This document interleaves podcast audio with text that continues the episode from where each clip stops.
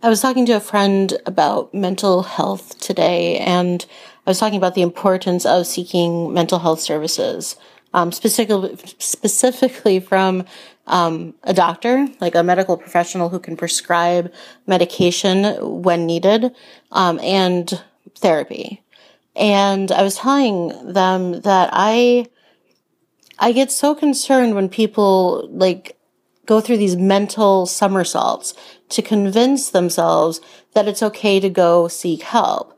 And I think this is, I mean, I think this is a huge problem in our society. And I think one that has, um, kind of come up from the generation before mine, um, and, you know, perpetuated by the generation before theirs, obviously, too, and before theirs.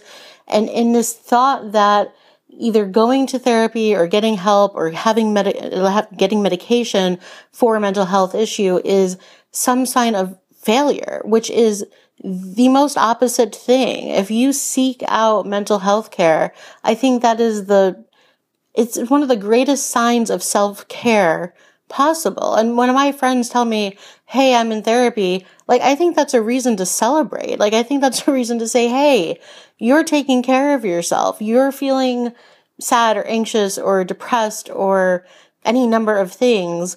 Um, and it's not just like one day out of, you know, every eight, nine months or so.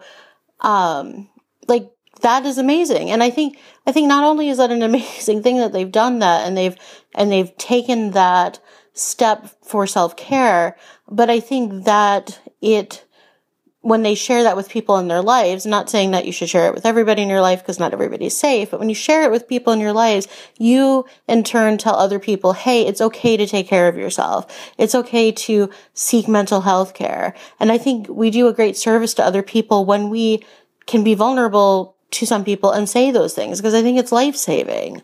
It's saying, hey, look, I'm taking care of myself and I think it's okay that you're taking care of yourself and I told my friend, I was like, if you fell down the stairs and you had a swollen ankle, you would go to the doctor. You wouldn't even think about it.